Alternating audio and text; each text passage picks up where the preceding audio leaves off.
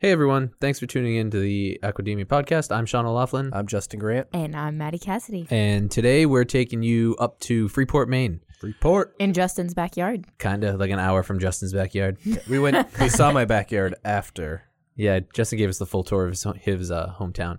But we went up to Freeport, Maine to visit with good friend of GAA, Barton Seaver, who is a chef, author, and seafood evangelist. And also a member of GAA. and he is a member of GAA. And you know, you've probably heard his name out there. He's got a bunch of books out. Um, I apologize. I thought it was like his second or third book, but it was actually his eighth book.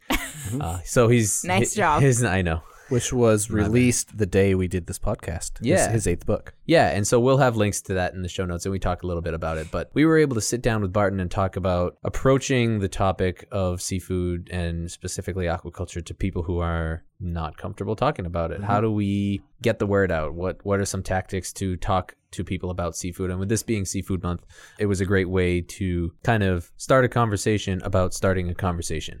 And I think it was pretty good, good stuff. I think you guys will enjoy it. Yeah, I think it's good because we talked a little bit about valuable information for directly to consumers and then also to people like within the seafood industry and like how the conversation can go from industry to consumers, but also from industry to industry. Yeah. And he has something else that he.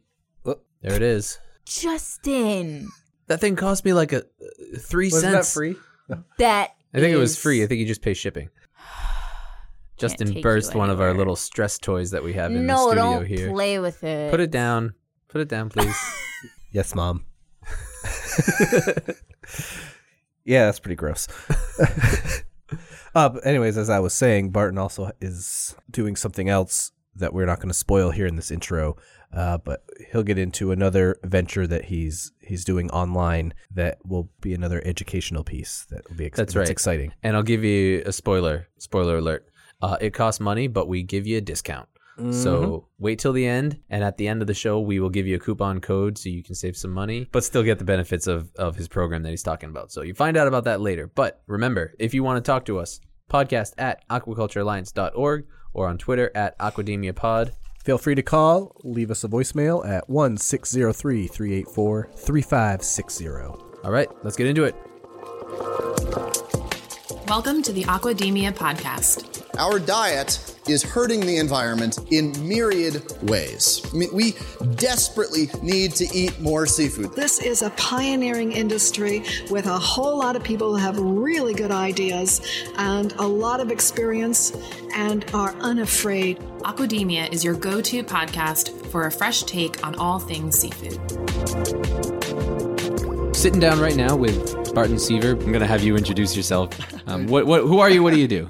I, I am a chef. I am an author. I am a seafood evangelist. All things seafood, all the time. All things seafood. You people have probably heard of Barton. You've been on podcasts before, right? I think you were. I have, yeah. I Yeah. believe so. So if people uh, are in the seafood podcast community, they may have heard his voice before. And actually, your voice is in the intro to our show every episode. Oh wow. We have a we mm. have a clip from Goal That's of you true. speaking. Yeah. So I forgot about so that. if, his, So if, if his voice sounds familiar, podcast. that's where it's from. Oh, it's not just because I sound like Tom Hanks, but you know what? I didn't. I've never noticed that until just now. wow, Yeah. you do. You get that a lot.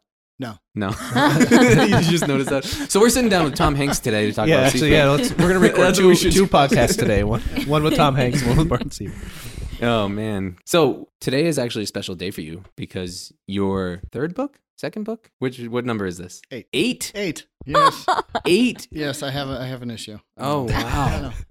All right. Well, your eighth book came out today. Yes. Can you tell us I- a little bit about that book before we get kind of get into the meat of this? Ah, well, thanks for that, uh, the opportunity. So, yes, um, October 1st, the beginning of National Seafood Month here in America. Uh, it was a great time to publish uh, The Joy of Seafood. So, it is uh, eighth book. Uh, this one is a very practical, straightforward guide to just getting more seafood on your table more often. And uh, it is a follow up to my previous book called American Seafood, which is sort of a culinary and anthropological sketch of every single species landed in the United States. Uh, and I wrote that in effort to create a concise narrative about heritage, history, the value of seafood industry in America, but also the value of seafood as a culinary category. In American cuisine. And so I consider that, uh, and that's a, a, work of history. And so I consider that the owner's manual for seafood. And uh, this next one, The Joy of Seafood, published today, uh, is the follow up to that. And this is the user's guide. This is right. uh, this is how to put it on your table, uh, and sort of reverses the order of operation of typical seafood cookbooks, which is, hey, let me get inspired by a recipe, and then go to the store and demand that they have snapper, and then you've subjugated the success of your recipe to the quality of the snapper, um, and you've also subjugated the entire seafood industry to your acute demand. Rather, ninety percent of good seafood cookery is simply buying great quality seafood. So it's go to the store, buy what's freshest, best, fits your budget, you know, fits your fits your you know what you're interested in, and then come home and and any one of nearly a thousand recipes can be made largely from a reasonably stocked pantry. Just straightforward. Eat more seafood. So where can people find this book? Uh, available booksellers everywhere and online. Thank you. Excellent. So we will uh, we'll put some links into it into the show notes so some of our listeners can uh, if they're interested in purchasing the book, they'll know where to find it. Cool. Yeah, this sounds sounds like you know we have, we've been re- had some listeners reach out to us saying, "Oh, I'm trying to my doctor said I need to eat more seafood. So, you know, I stumbled on your podcast because I'm trying to do some research and I don't know what to do. So this is actually a great yeah. book for someone like that who wants to mm-hmm. incorporate mm-hmm. more seafood. So in fact, uh, the dedication of the book is to all cooks that ever said, I would like to eat more seafood, but I don't know how to cook it. I need that. Mm, so. That's I'm sure that is said and often a lot of times. and I think American American seafood is definitely still sitting on my coffee table right now, and probably you guys. I think we all have copies of it. Yeah, my daughter yep. loves to flip through it. So that's awesome. So yeah, that, I mean, I, I do have that book, and I've read. I've read a, a I haven't read the whole thing because that's a big. It's a big book, Barton. but but I have read through it. It's it's it's really cool. It's super comprehensive and learn some really cool history. So uh, I recommend that book too. I think we can link. We can just put a link to. Do you have like a one area where that you can buy all of them or like yeah, there's some there's some online retailers you might have heard of that uh, yeah you could, you probably. could, you, could, you could find it at uh, so yeah we'll link to all the all of Barton's books but what what we wanted to talk about with Barton today is something that he is very passionate about that you do every day and that is getting the word out about seafood and and just educating the public and everyone and you know something that we try to do on this show obviously because if you listen you know what we what we do is we want to get real good information out to people who just need to know more about seafood or want to know more about seafood. You know, there's we talk about the vacuum the seafood industry is inside this vacuum where all the good stuff that's happening gets celebrated and, and gets talked about with each other but no one outside of the that little bubble has any idea that all of these new technologies and, and all this good stuff is happening. And so we want to help break out of that vacuum, and Barton is doing that daily. And uh, so we wanted to have you on the show to talk about that and why and how we can do more of it. So, I mean, what's your approach? Because I think a lot of people have tried have tried to do this kind of thing in a lot of different industries. But what's what's your approach been to kind of breaking out of that vacuum? I, I meeting people where they are. Yeah. You know, in this day and age with such fractured constituencies in terms of just disparate and disaggregated audiences, we're no longer turning into the four networks every night between 6:30 and and 10:30. Right. Uh, mm-hmm. You know, on TV, it's uh, everybody's getting their information from a whole lot of different sources that have a whole lot of different influences coming into them. So it, to me, it's not about trying to build an audience so much as it's meet different audiences where they are. And that carries through to the actual strategy. It's not just meeting people where they are, but talk about the things they already care about. Don't try and tell them they should care about seafood. Ask them what they already care about and then listen and then use their own words to repeat back to them how seafood is a means to help them accomplish that. Whether that's health, whether that's simply just hey, I, I want I want dinner to be more interesting. I want some diversity. Well, guess what? Seafood's pretty diverse. Whether it's yep. I'm looking to connect, you know, I go to farmers markets every weekend. You know, how do I do that through seafood? Is there? There's so many different ways to meet people, and whether it's you know around aquaculture and just technology. Hmm. I mean, that's cool. People are interested in in new and shiny and, and gadgets, and I mean, so there's so many different ways to not approach seafood, but use seafood to reflect other momentums in sort of civic conversation. So, what have you seen has been kind of the most successful for your mission? So, your mission is to really push sustainable seafood and just that it's easy and it's approachable and it's not scary. And what have you seen success with? Like, how many? I don't really know how to ask this question. You talked about taking different angles and meeting people where they are. Where are they that they are the most receptive? Hmm. You know, kind of what I'm asking. Yeah. Um, Not quite sure how to. Yeah, well, there, there's there's a number of different constituencies that you know. Some people are coming to this. You know, if you've just gotten out of the hospital because you had a heart attack and your life has just changed, and you've been given the prescriptive directive to include more seafood in your diet, you're receptive. Yeah. well, yeah. like, okay, So that's a low hanging fruit. you know, uh, okay, here we go. Great. Um, here's a can of sardines. Yeah. Let's, let's start here. Um, Let me help you. yes, while we're talking about other things, eat this can of sardines. Yeah. Uh, so pregnant and nursing mothers. I mean, talk about a community that. I mean, my wife and I just had a child. Uh, we got a three-year-old, and and watching her and supporting her through the process of of getting pregnant, being pregnant, birth, you know, raising a toddler, figuring out a just the magic that is motherhood, but also the utter chaos mm-hmm. and you know confusion that is motherhood and seafood. Ah, it's so important for pregnant nursing mothers, but it's also oh my god, it's going to kill you and your baby, you know, because mercury and it's Right. Oh, yeah. Yep. Yeah, I But talk about that. a constituency that is connected and communicating. I mean, wow. Hmm. Th- Just talk about just the tentacles of that conversation are so effective because people are looking for so much information and they're they're receptive because they've never done it before. Hmm.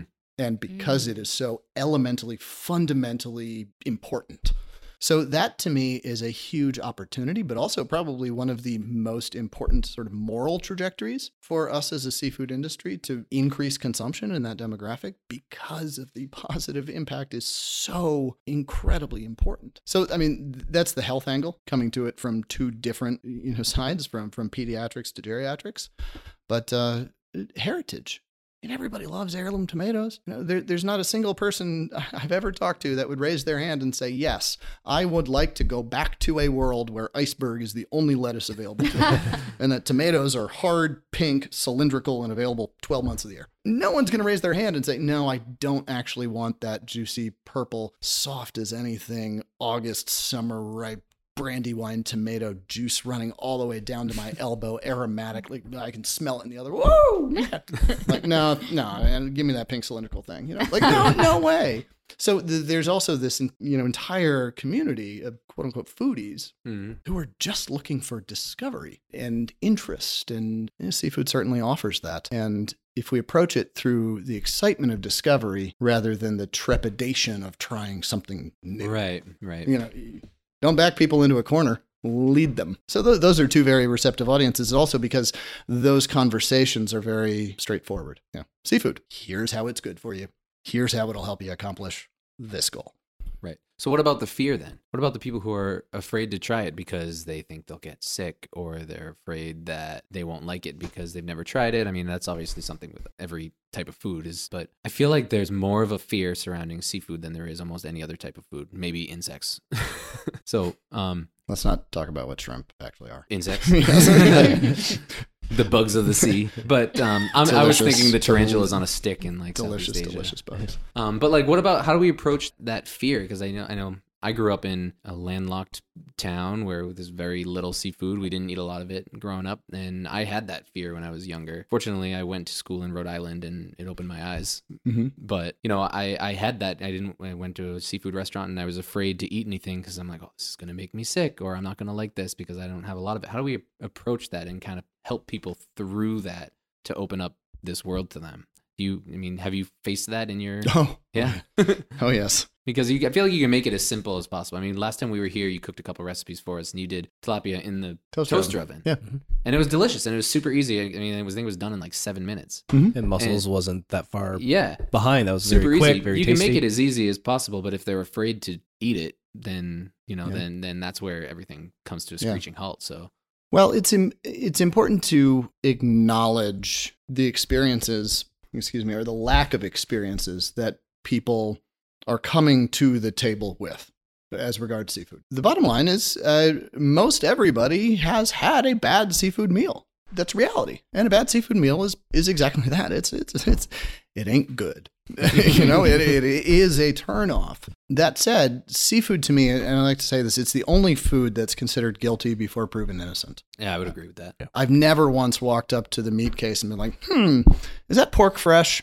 Does it have Fukushima radiation? Is it sustainable? and um, methyl mercury in the pork? You know, Something to think about, I guess. Now. like n- you know, no. I, and people don't. We don't interact with any other food the way that we interact with seafood. That we we just approach it with this trepidation. Even those of us who are are, are quite familiar with it, you know, sustainability kind of acted as as yet another barrier to true confidence Right. because it was yet one more box that had to be checked off before we even agree to think about purchasing it. Whoa. I mean, geez, the amount of work we have to do as an industry just to get people to neutral is incredible.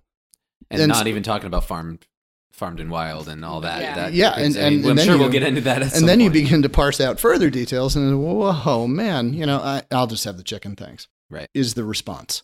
So, you know, how do you deal with that trepidation? First and foremost i- is, again to acknowledge that people likely have had a bad experience and to acknowledge that yes, there is bad seafood out there. But if you, you know, if people have a bad seafood meal, they're done. I'm, I'm turned off. You know, it, it's like that night you drank too much tequila in college and you forswear it for the rest of your life. Uh, You told me to try it. I tried it. Did not like it. It's out. yeah, that was spiced rum for me.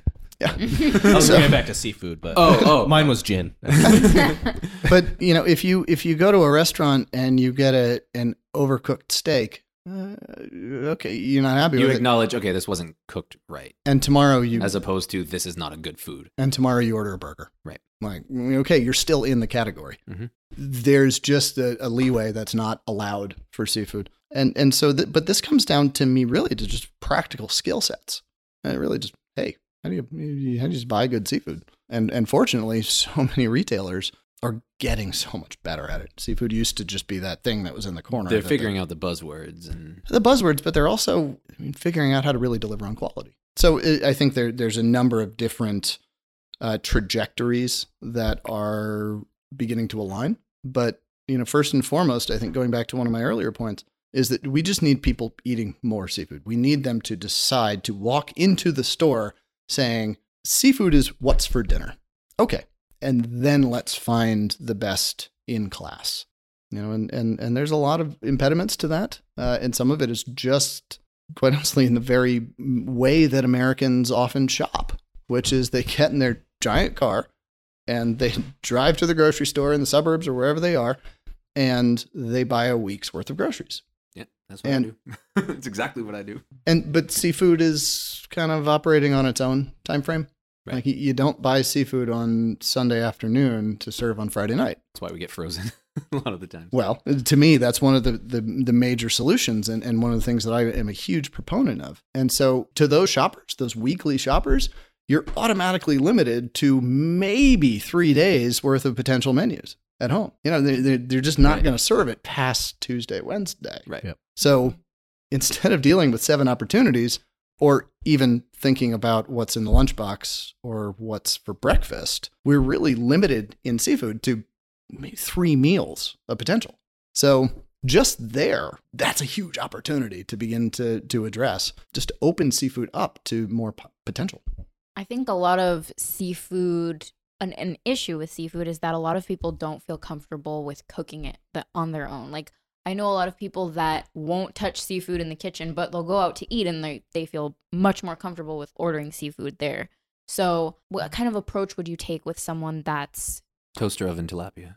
because I know that that's something that you're super comfortable with. So, how do we talk to the people that are restaurant seafoodies but not kitchen mm-hmm. seafoodies? Again, this is sort of influenced by a lot of other trends and trajectories. You know, two out of three meals in America are eaten outside of the house. That's why we're all broke. Complain that we don't have any money.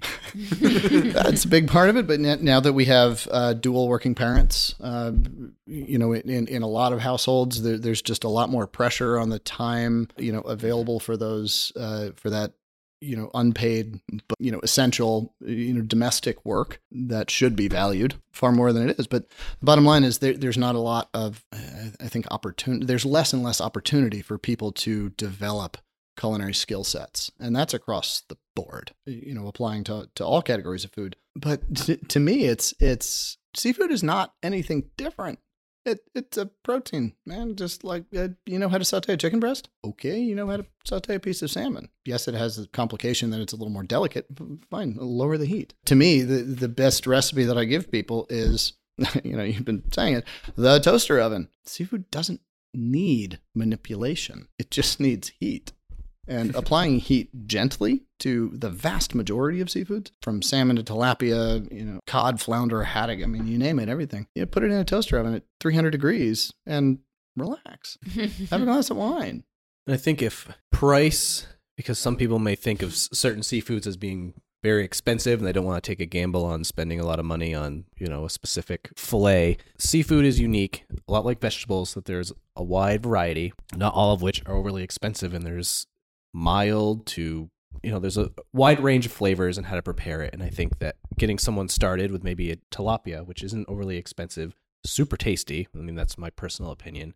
And many different ways. uh, Coming back to the toaster oven, you could make that for the family in what less than 15 minutes, Hmm. 15 minutes or so, and it gets someone in the door, trying it, not being afraid, and then willing to try something else that's similar. And it's not like beef where you know what you're getting, and people spend a lot of money on specific type of steaks too. But it comes back to how maybe how you were raised. Sean, you said you didn't eat a lot of seafood when growing up.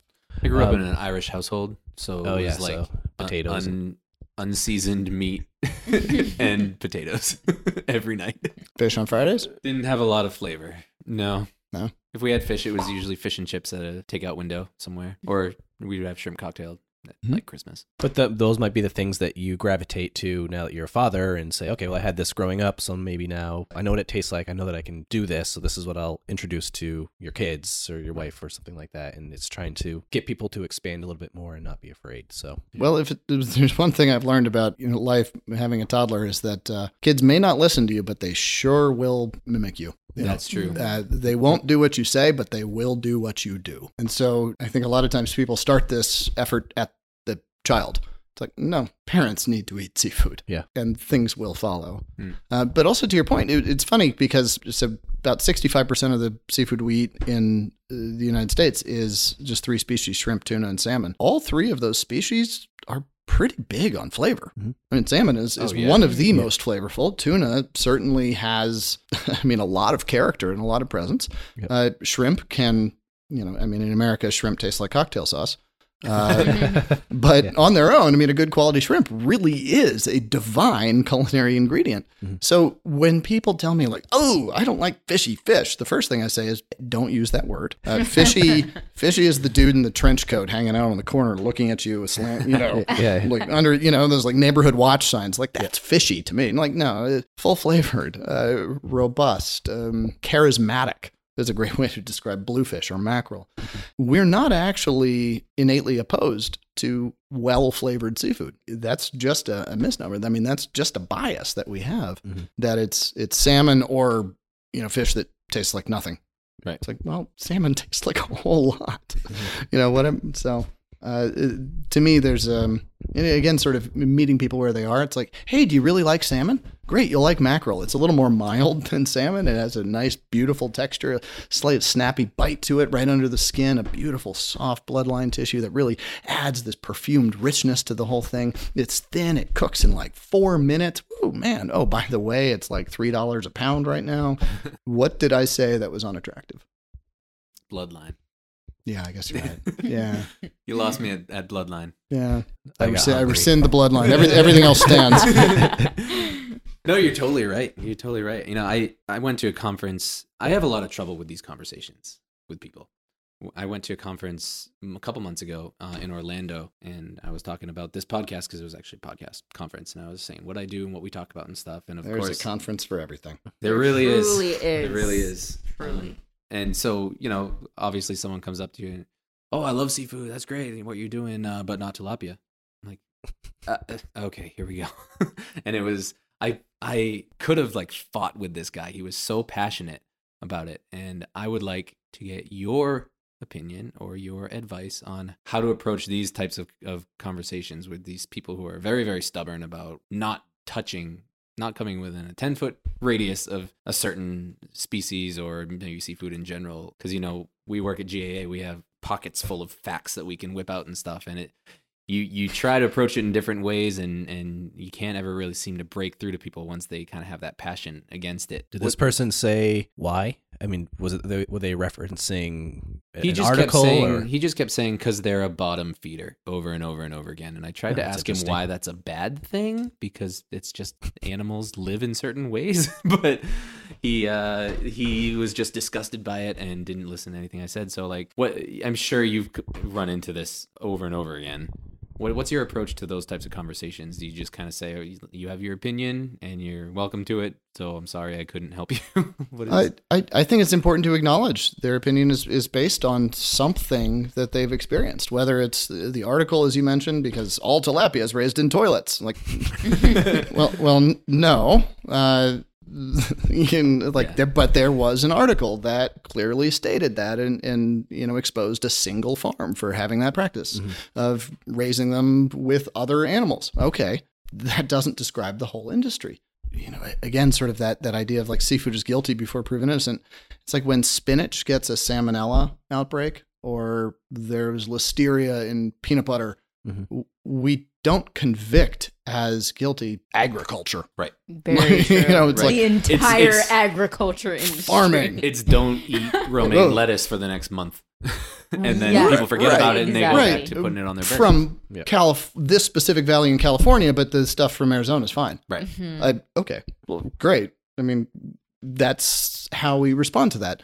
Uh, the bottom line is, I think when dealing with those conversations you mentioned, it's important to say and to acknowledge, yes, there is some truth and fact and basis for what you are saying. There's enough to disagree on in our country It's right really now. easy like to get we, on the defensive. we there, don't so. need to disagree about tilapia. Uh, like there, there's bigger battles to fight, man. My response is to say, you know, you're you're right. There is some tilapia that has been widely widely publicized, and there's a lot of public information that that some tilapia is, is really a poor quality product, and you're, you're absolutely right. And I don't support that product.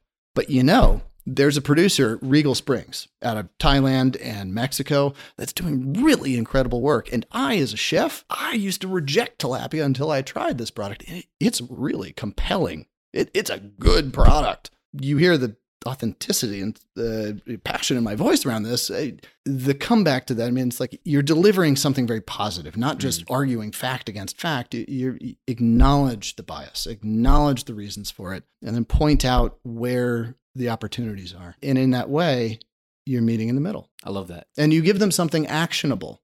You, instead of just leaving saying, "Oh, well, this guy told me that tilapia isn't bad, and I'm supposed to believe that now." It's like, no, he told me to go try this type of tilapia available at Walmart because it's the brand they sell, and I should give it reconsider it. There's an action. Right. It's achievable.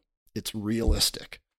That is helpful. I did tell him that he should listen to the podcast and specifically our species spotlight on tilapia parts one and part two. Maybe he did, probably didn't. But Well, if it- you're listening right now, if we hooked him in, sorry. Hello. sorry for the, sh- the name shout out. yeah, call the hotline, leave a message, Yeah. we'll get you on the show. Um, but no, I, I, I do appreciate that because you know this is what we do. We our jobs are to talk about seafood and to teach people about seafood, and we're always looking for different ways to approach different types of conversations. So that's one that I you have a conversation like that, and it just kind of eats away at you, you know, because I didn't handle it the way that I should have. And hindsight's twenty twenty. But that comes back to the beginning conversation. Meet people where they are, where they're at. Don't disagree with what they're saying because acknowledge and then point them and give them an option or an action step that's feasible and that's like the best you can do. Yep. And I want to go back to making things simple for people Mhm. and what you are doing to help make seafood more approachable and getting people uh, some hands-on learning with catching seafood, even catching your own seafood or, you know, buying some new seafood, how to prepare it, how to cook it, how to know what to look for and things like that. Can you tell us a little bit about the Culinary Institute? Sure.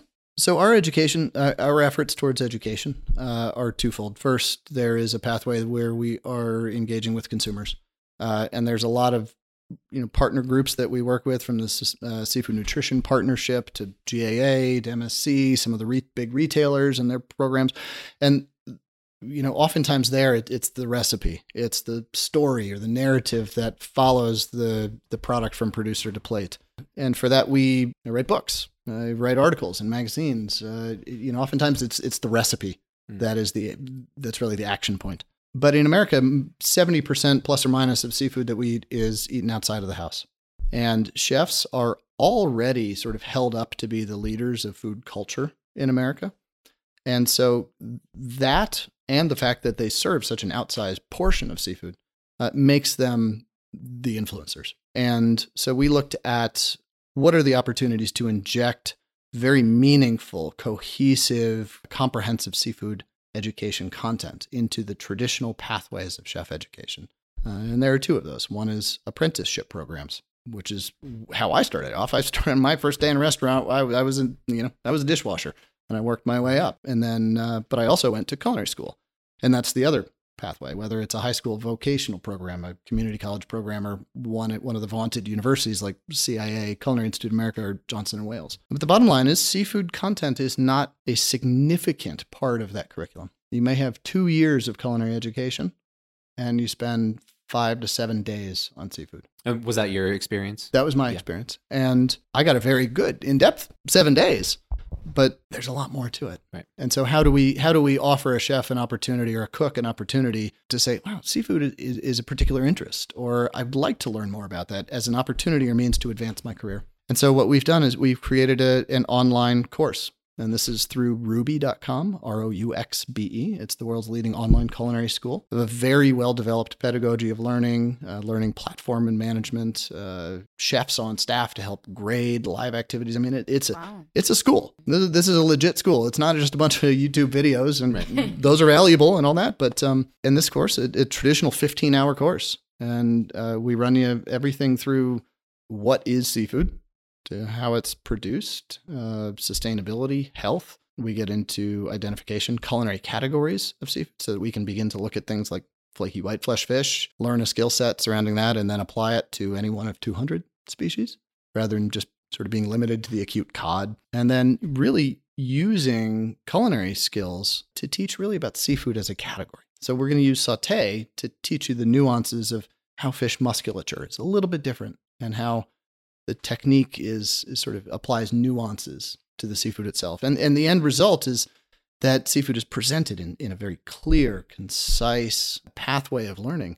That at the end of it, uh, the aim is to create a deep confidence and competence in sourcing, preparing, talking about seafood, with the hope that we're going to create an entire generation of seafood evangelists that are going to menu more seafood, that are going to be those influencers to drive increased consumption. And what we call this program is seafood literacy, you know, but just descriptive that like at the end of this course, you you'll be fluent Right. and you just You will have just a, gonna a good understand. understanding. Yeah.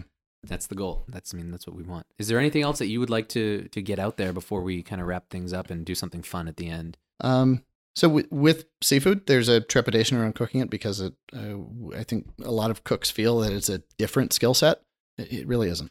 Uh, grilling a piece of tuna and grilling a steak are largely the same thing. Uh, the technique is is very straightforward. Yes, there's some nuances to seafood, but bottom line is uh, it's easy. And in fact, to me, it's the easiest of all protein animal proteins to cook. I, I think there's also we're running up against the the barrier that this culinary skill sets across the board, just the the fluency and knowledge of how to run your own home kitchen and, and culinary skills uh, is diminishing because now we have a lot more dual working parents and in families, uh, a lot more meals eaten outside of the house. There's a sort of a decreasing importance placed on developing those apprenticed skills. And so I think we're we're running up against that a little bit. So what I like to do is just get you know the, just the foolproof thing, which is take take the fear and intimidation out of it. It's slow roasting. It it applies to nearly every kind of seafood, not tuna, you know, not a large striped bass, you know, muscular fish, but everything else. And you put it in an oven at 275 degrees, and then have a glass of wine. Then talk to your spouse, your partner, your kids about their day and relax and have fun. Maybe cook some brown rice because guess what? You got half an hour. And at 275, the amount of time it takes to go from undercooked to overcooked, it's like 15 minutes. Like you got some leeway here. Just relax. And I mean, in our house, I, I am a professional chef who's spent two decades cooking seafood. And I slow roast seafood four to five times a week because it's that easy. Love it. All right. Well, if you guys don't have anything else that you want to bring up, there is something that we like to do when we have chefs come on the show. Mhm. If you're willing to take on a little short little challenge. Sure.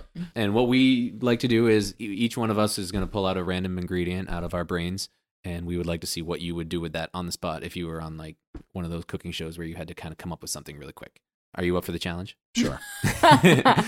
All right. Who wants to go first? What do you What do you got, Maddie? I'll go with red onions.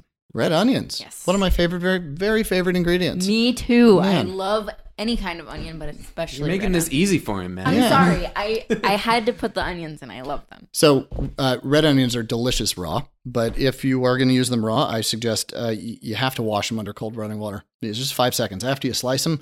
Just get rid of a little, a little bit of that sulfurness to them, uh, and then they have that sweet, soft but yet crunchy punctuation they add to anything they touch. Uh, but charred red onions, I mean, just in a dry saute pan before you put your oil and your piece of salmon in there, just in a dry pan. Put little wedges of red onion in there, freshly sliced. You don't need to wash them. Put them in there. Let them get black and color. Woo, man, they are so delicious. and then you know, pull them out of the pan. Just chop them up, mix them with olive oil, and you got a sauce for your fish or whatever else you're cooking. There you go. Uh, You can't say potatoes. You said potatoes last time. I'm not going to say potatoes. Before we started the show, you were cleaning a was it a zucchini? yes. So that's what I'm going with. Hmm. All right. Uh, why do I always have to come up with the seafood portion? Because you're the food, You're the host. You're Last the time I said- fish expert. Last time I said monkfish, but so I won't give you monkfish. But um, Hmm. how tough do we want to make it? How about octopus? Oh, I was hoping you were going to go like unicorn or something. Well, I got- My daughter would listen. To that. That's a that little episode. more difficult to to get sustainable I've got, I've got unicorn meat. great. so- I've got great unicorn recipes. Yeah. Um, Next time. So octopus, uh, it is an involved protein. And it just it takes a little more effort because the, just the it completely and wholly unique nature of it. My favorite thing to do is, is uh, put it in a in a casserole dish with a whole bunch of aromatics, bay leaves, rosemary. Throw in a cup or two, you know, two cups of red wine, some peppercorns, carrots, celery, onions, whatever you want. Just throw it all in a in a big casserole dish and put some tin foil on top of it. Throw it in the oven for two and a half hours. Did you Yeah. put the zucchini and onions in there too? Uh yes. Onions certainly. Zucchini I would I would saute at the very last minute on the stovetop and then serve the now super tender juices released and then reduced with all the juices of those aromatics and that wine to a thick rich sauce, maybe just a little bit of butter in there.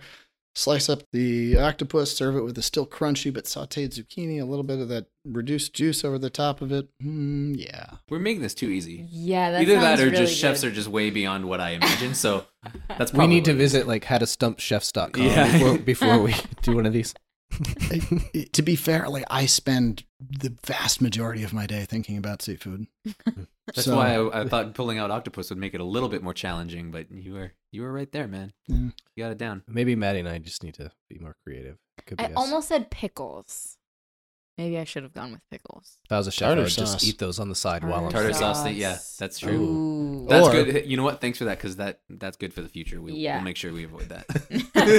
yeah, no Or pickles. It's a- too easy. You know, a, a oven fried piece of fish on a nice potato bun slathered with mayonnaise, a bunch of pickles, some sliced red onions, maybe a little zucchini slaw, and maybe an octopus reduction just to finish it off. okay, we need to. now this- he's just showing off. yeah. Uh, Barton, thanks so much for having us and hosting us at your home, and you know, uh, continuously working with us and being a good sport. And we really appreciate you coming on the show. And uh, anything that we can do to help you in your mission, let us know. Thanks so much. Appreciate it. And uh, that's it. We'll talk to you guys next time. See you later. Thanks. Folks, that was our conversation with Barton Seaver. As always, I hope you enjoyed it. I hope you got a lot out of it. I know we did. And uh, Aquademia listeners, if you want to take the seafood literacy course that we spoke about in this conversation, use the coupon code GAA and it'll get you 20% off the seafood literacy course. Again, that's coupon code GAA when you go to rouxbe.com slash seafood literacy course, and we will link to that in the show notes. And I've taken some of the course already. It is amazing. It is worth it.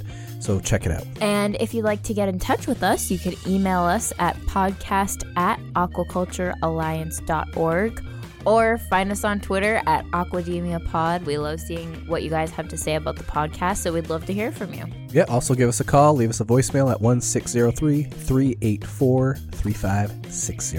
Thank you so much for listening. Keep eating seafood, and we will talk to you next week.